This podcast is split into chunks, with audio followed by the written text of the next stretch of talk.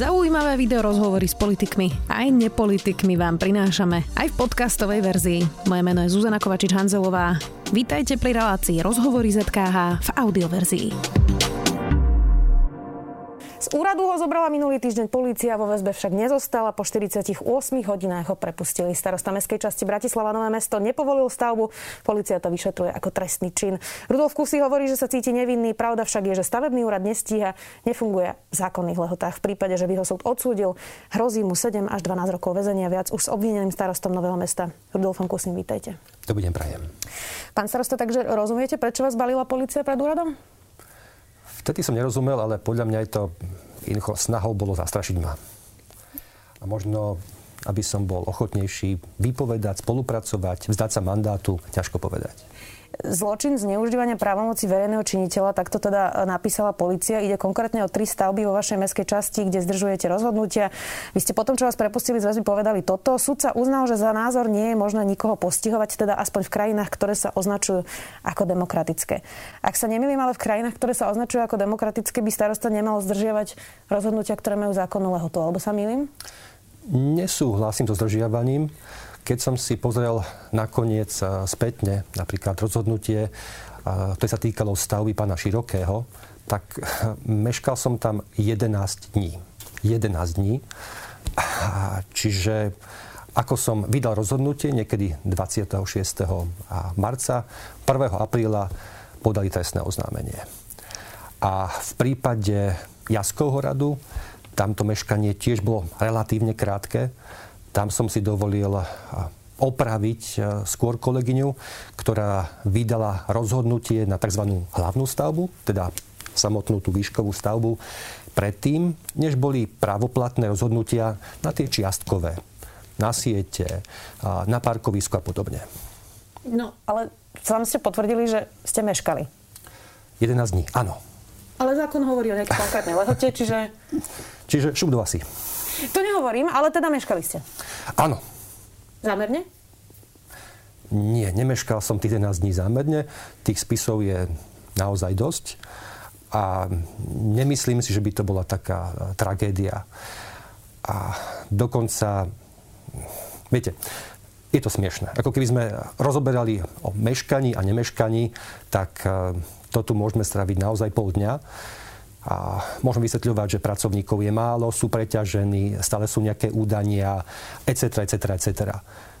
Ako 11 dní je tak smiešná doba, že o tom aj nechcem rozprávať. Ja samozrejme nehovorím, že za to vás mali samozrejme dať e, do väzby. E, a ešte sa dostaneme aj k tomu stavebnému úradu, ale teraz e, vás opäť zacitujem z denníka N, kde ste povedali, téma v prípade tohto projektu bola aj kryžovatka, či by nemohla byť na prízemí tohto objektu škôlka a okrem výšky aj veľkosť tohto celého objektu.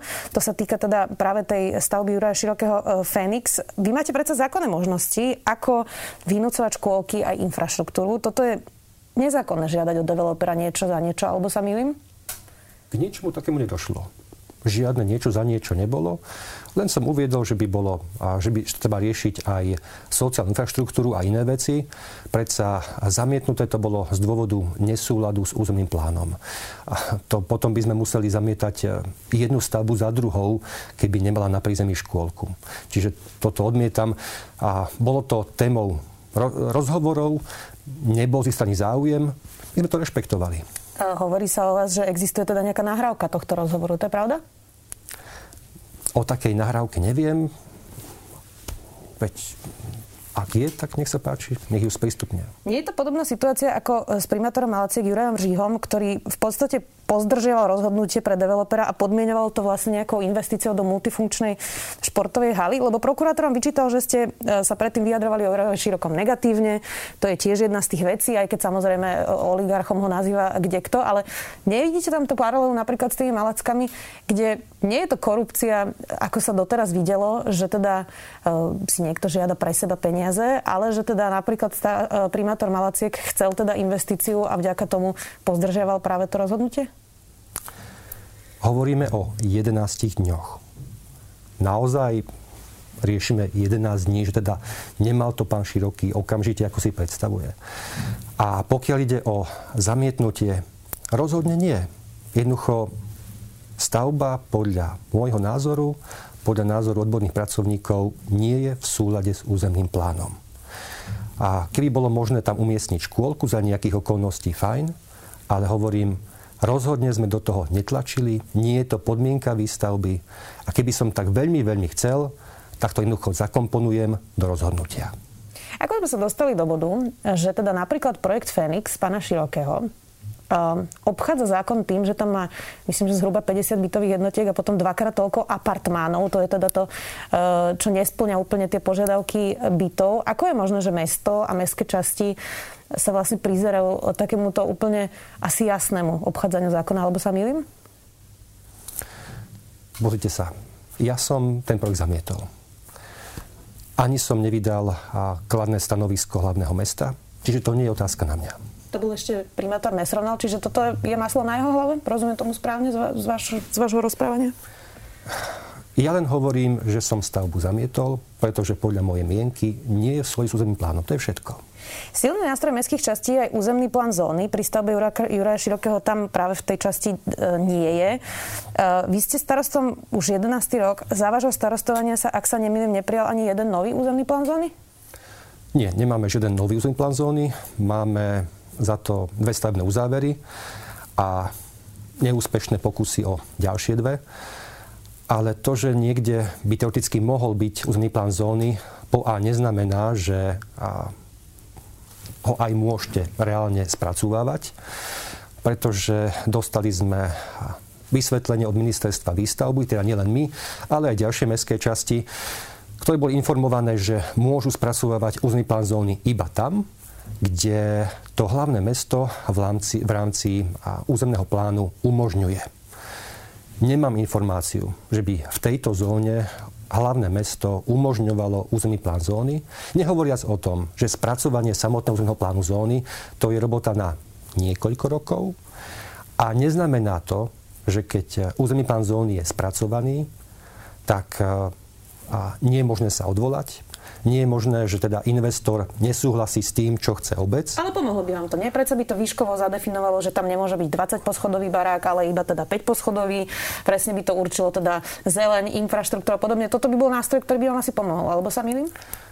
Mm, nechcem aj toto bola kedysi moja taká predstava. Neskôr mi vysvetlili urbaniste, že je to taká moja naivná predstava, pretože Územný plán zóny iba spodrobňuje územný plán hlavného mesta. Takže keď niekde máte možnosť, ako vy hovoríte, postaviť 30 podlaží, a áno, to mi rozprávi, že teda pôvodne chceli mať 30 podlaží, tak e, neznamená to, že na konci dňa tam budú môcť postaviť iba 5 podlaží, respektíve, že tam bude zeleň. Ono, nejaké práva majú aj a, tí vlastníci pozemkov. A ak v tejto chvíli má pozemok nejakú hodnotu, pretože a, je tam možné postaviť niečo, Neznamená to, že obec má možnosť eh, to redukovať. Viem to celkom často, pretože v tejto chvíli a v posledných dňoch akurát riešime otázku a jednej lokality v Novom meste, kde úplne otrhnuté od eh, ciest, bez eh, plynu, vody, elektriny a kanalizácie, a zmenil sa kedysi územný plán a my chceme dosiahnuť, aby sa územný plán zmenil späť na zeleň. A boli sme informovaní, že pozor na to, tam už sú nejakí vlastníci, tí majú svoje práva, majú nejakú hodnotu. A to, že my nesúhlasíme s výstavbou, lebo tam nie je žiadna infraštruktúra a chceme ich obmedzovať, tak pozor na to, aby nebol nejaký problém. Pán starosta, trochu to znie tak, e, ako keby mestská časť nemala vlastne žiadne právomoci, keď sa rozhodne investor postaviť 30 poschodovú budovu oproti uh, už teraz ministerstvu spravodlivosti alebo to zváračský ústav teda. Uh, tak mi skúste vysvetliť, že ako sme sa dostali do bodu, že tam je teda tá stavba, s ktorou vy hovoríte, že nesúhlasíte a že ste teda nevydali rozhodnutie. Investor hovorí, že teda ste na to nemali podľa neho právo. Koho je chyba, že tam máme dneska apartmánové byty, ktoré nesplňajú štandardy, ktoré by mali splňať, že je to teda vysoká budova, ktorá sa do toho prostredia zrejme teda asi úplne nehodí. A, a ako je možné, že mestská časť a teda starosta tu sedí a hovorí, že nemá žiadne právomoci na to, aby zreguloval výstavbu vo vlastnej mestskej časti? Skúste mi to vysvetliť. Prepašte, ale hovoríte, ako by tam už tá stavba stála.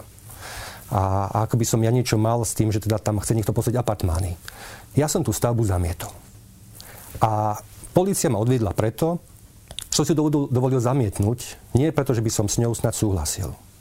Takže koho je to chyba? Teraz, tak si to zadefinujeme. Že kde chýbajú tie kompetencie? Čo, čo by teda uh, sa malo stať, aby sme neboli v situácii, že teda starosta mestskej časti, ako, ako to hovoríte, nechce tú stavbu, ale napriek tomu majú rozhodnutie hlavného mesta a teda všetky ostatné povolenia a dosť možno to vyzerá, že tam tá stavba nakoniec bude stáť. Čiže kde je chyba v tom celom systéme, sa pýtam, aby sa toto teda nestávalo?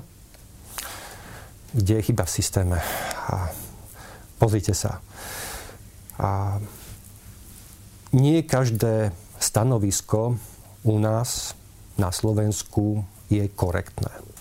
Veď máme prípady, kedy aj povedzme u nás v našej mestskej časti u pána Baštenáka to bola stavba, kedy si a, svetlotechnik vybral správne dva body, ktoré má posúdiť vzhľadom k jestvujúcim obytným domom. Posúdil ich tak, že teda stavba môže stať. A keď sme dali s ľuďmi sa dohodli, že spravíme spolu posudok, nie ako stavebný úrad, ale vyslovene ako miestni občania. Zistili sme, že je môže to vyhodnotiť aj inak. Lebo treba, posunúť, lebo treba posúdiť aj iné body. Teraz hovoríme o rozhodnutí okresného úradu alebo teraz, hlavného mesta nie, Teraz hovoríme, hovoríme o tom, že a, developeri veľakrát zahmlievajú, veľakrát dávajú stanoviska, ktoré nie sú korektné, na ktoré sa možno pozerať a, a prísnejšie a to hovoríme o rôznych stanoviskách. Veď e, vieme, že aj na Slovensku máme stavby, ktoré neboli v poriadku z pohľadu založenia stavby, kde teda tiež bola nejaká okrúhla pečiatka. Jednoducho, kým nebude každý, kto stanovisko podpisuje, a je jedno, či to je cestný orgán, či to je svetlotechnik, či to je hlavné mesto, ktokoľvek za to zodpovedný, a bude niesť e, sankcie, ak e, jeho stanovisko nie je korektné, tak budeme väčšine sa takto byť v rámci konaní. Pretože na jednej strane každý stavebný úrad je pod tlakom developerov a na druhej strane pod tlakom obyvateľov, ktorí v zásade nechcú takmer žiadnu výstavbu. Je už taký folklor, že sa hovorí o úplatkoch práve na stavebných úradoch, čiže toto sú úplatky, o čom hovoríte? Úplatky, o čom teraz správame? No, že dostanú pečiatku, aj keď teda hovoríte, že je to nekorektné, že zahmlievajú developery a potom na druhej strane je teda samozpráva alebo príslušné úrady, ktoré na to dajú pečiatku. Čiže to sú úplatky? Skôr som sa stretol s tým, že ľudia, alebo teda tí, ktorí tie stanoviska vypracúvajú, tak buď sú zahltení a teda nemajú čas si tie veci skontrolovať, alebo že im je to jedno. Jednoducho veľa pracovníkov je neangažovaných. Nemajú záujem sa ťahať, niečo kontrolovať a spochybňovať. Ale tiež som zažil situáciu, kedy sme spochybnili nejaké veci, kedy sme nesúhlasili s stanoviskami a od pána prokurátora prišla, prišlo napomenutie, že nemáme čo skúmať e, stanoviska iných orgánov. Ako deje sa všeličo. Stala sa situácia, že sme chceli zastaviť nadstavbu bytového domu, kde ľudia zrušili svoj súhlas, na čo ako vlastníci mali právo. Ale tým, že mal vydané stavebné povolenie, tak tam nabehol sbs a so súhlasom pána prokurátora tam stával. Ako... A v tomto nie sú úplatky, mi chcete povedať? A kto by koho uplácal a za čo? Developer, niekoho, kto povoluje stavbu. Veď sme ju zamietli predsa. Nehovorím teraz o vašej mestskej časti, hovorím vo všeobecnosti, je, že však tam je predsa niekoľko sérií rozhodnutí a vy teraz hovoríte, že vy sa niečo snažíte za, teda e, zastaviť, viacej príkladov ste dali, ale tí ľudia majú už iné povolenia a ja sa pýtam, že prečo tie iné úrady to teda povolili? Sú to úplatky? Nemusí to byť vôbec úplatok. Ako, to môže byť e, prepracovanosť, pretože každý úrad je v podstate prepracovaný. Všade je tých e, žiadostí a požiadaviek strašné množstvo. A veľakrát investori dokážu úžasne zahmlievať. Veď uh, dokonca zamieňajú dokumentácie. Jednu máte v spise, a druhú chcú pri kolaudácii, tretiu dajú pri stanoviskách. Ako vymýšľajú najrôznejšie veci, Čiže najrôznejšie pinty. právnikov? A keď to poviem natvrdo, tak jednoducho a mnohokrát klamú a niekedy fabulujú. Nie všetci samozrejme, ale jednoducho mnohé prípady sú takéto. Poďme ešte k tomu vášmu stavebnému úradu. E, dlhodobo teda e, hovoríte, že tam máte problémy, že ľudia sú preťažení, tlak developer je veľký, ľudí je málo. Vy ste teda 11. Mm, rok starosta. Človeku by mohlo napadnúť, že by ste s tým už niečo mohli teda urobiť.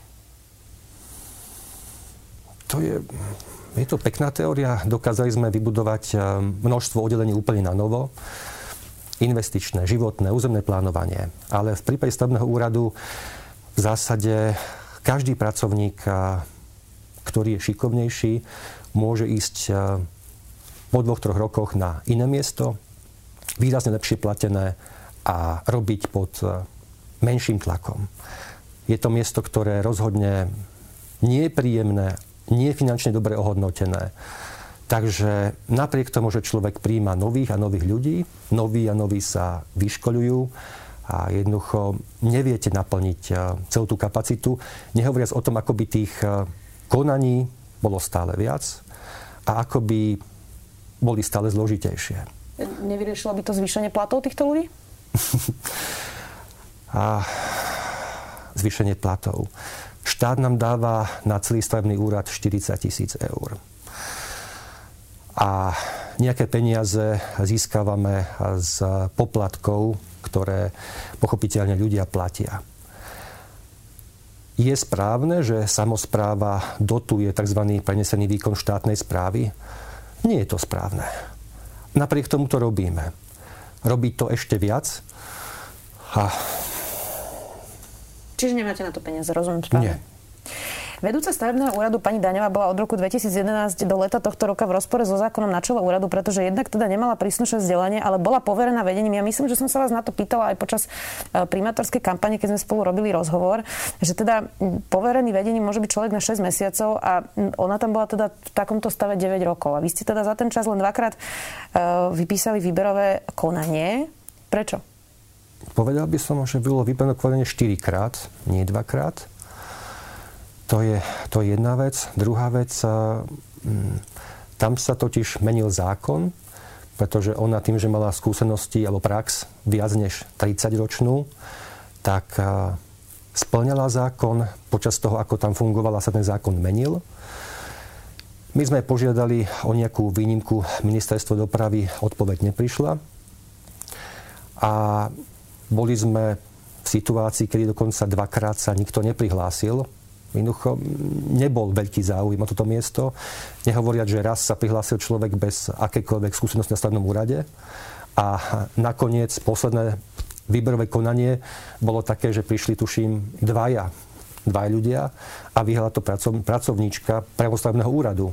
Čiže nie je to miesto, kde by sa vám hrnuli pracovníci, že teda chcú vykonávať pozíciu šéfa stavebného úradu.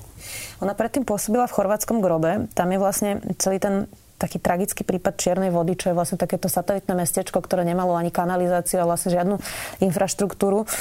Bola dobrá šéfka e, vášho stavebného úradu? Na čo narážate teraz? Ja iba, že či, to, či, či, či teda bola schopná šéfka, ako by ste to zhodnotili to je obdobie? Ja myslím, že ľudia ju rešpektovali a, a keď sa stalo, že mala nastúpiť povedzme iná dáma, ktorá si to aj vyskúšala, tak hrozili výpovediami. Čiže sme to celé nakoniec vrátili a nechali ju späť. Čím to je, že ten stavebný úrad je taký e, náročný? Pretože to sme videli vlastne teraz po voľbách. Myslím si, že celý stavebný úrad zo, starého mesta odišiel do Rožinova a celý Ružinovský stavebný úrad odišiel do starého mesta. Vidíme takéto e, čachre. E, vy hovoríte, že sa ľudia nehlasia do tých výberových konaní. Čím to je? Nie je to príjemná práca. Je to vyslovene nepríjemná práca. V akom ohľade? V ľudskom ohľade. Jednoducho stále niekto od vás niečo chce. A ľudia na vás pozerajú, teda občania, alebo teda tí, ktorí sú proti výstavbe, a skoro vždy je niekto proti výstavbe, ako by vy ako pracovník stavebného úradu pomaly ste boli ten developer. Pre developera ste niekedy až otravný hmyz, pretože chcete ďalšie a ďalšie papiere, ďalšie a ďalšie súhlasy. Potom chcete, aby ste sa vyjadrili k požiadavkom občanov, respektíve k ich námietkám. potom podľa ich mienky nemáte ich pri, prizývať do konaní. A potom zažívate to, že vám niekto príde vynaďať, lebo má zlú náladu. A potom, Takže permanentný konflikt vlastne. Permanentný konflikt. Ste súčasťou konfliktov susedov medzi sebou, lebo a, predstavte si stavbu, kde máte občanov a developera, je to nepríjemné. Ale už mi povedala kolegyňa, že na to som si pomaly zvykla. Ale najhoršie je, keď sa dvaja susedia bijú, sporia a cez úrad si chcú robiť zle. To je úplná selanka. Asi nie je nič horšie. A takto dokážu fantastický úrad vyťažovať a ak nefunguje podľa ich predstav, robia zle.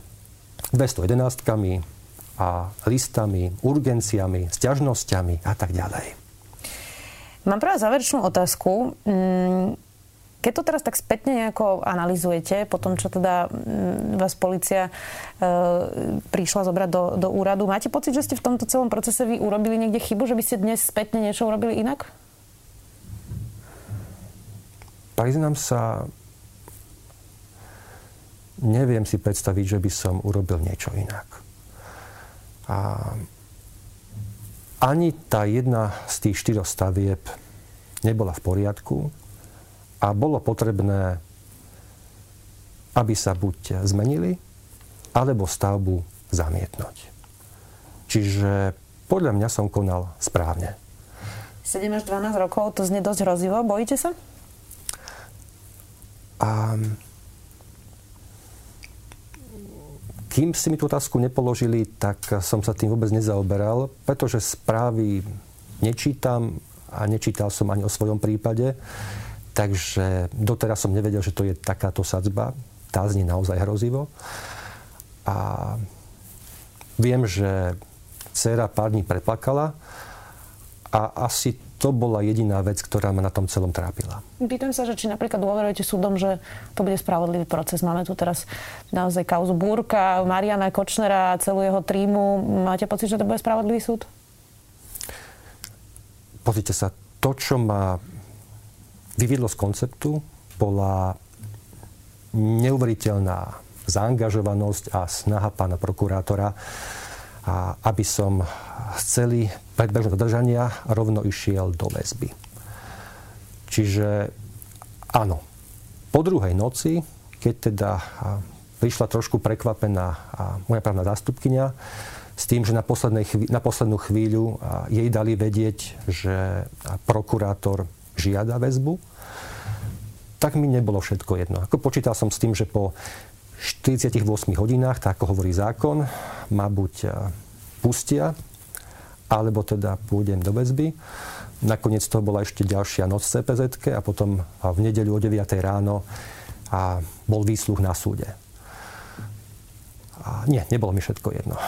A mal som pocit ale, že v prípade súdov, tak tie tie sa zachovali veľmi korektne. Povedali jasne, že ak e, som aj niekde pochytil, pochybil, tak to nie je dôvod na to, aby a, som išiel do väzby. A nie je to ani trestný čin, keďže je tam množstvo a, netrestných možností, ako celú vec vybaviť inak, v rozpore s tým, čo si ja myslím, alebo čo ja chcem. Napokon boli prípady, kedy som zamietol rozhodnutia a okresný úrad, alebo jednoducho nadriadený orgán, dokonca ministerstvo dopravy, moje rozhodnutie zlomilo a buď nám povedalo, musí to byť takto, alebo vydalo iné rozhodnutie, alebo nám jednoducho spis rovno zobralo. A ja som si nikdy nedovolil povedať, ja som panovník a spis vám nedám, a ten spis je môj a hotovo. Vždy som rešpektoval nadriadený orgán. Čím si teda vysvetľujete tu, ako ste to nazvali, nadpracu prokurátora? Nechcem si to vysvetľovať. Máte na to asi nejaký názor? Nechcem si to vysvetľovať. Mne sa to osobne spája s tým, že odrazu Tie rady sa pohli vtedy, keď sa začal riešiť ten veľký projekt pána Širokého, ale nechcem si to vysvetľovať. Tak budem na to pozorne sledovať. Ďakujem, že ste si našli čas. Dnes to bol starosta Mestskej časti Nové mesto. Rudolf Kusy, vďaka. Ďakujem pekne. Počúvali ste podcastovú verziu relácie Rozhovory ZKH. Už tradične nás nájdete na streamovacích službách, vo vašich domácich asistentoch, na Sme.sk, v sekcii Sme video a samozrejme aj na našom YouTube kanáli Denníka Sme. Ďakujeme.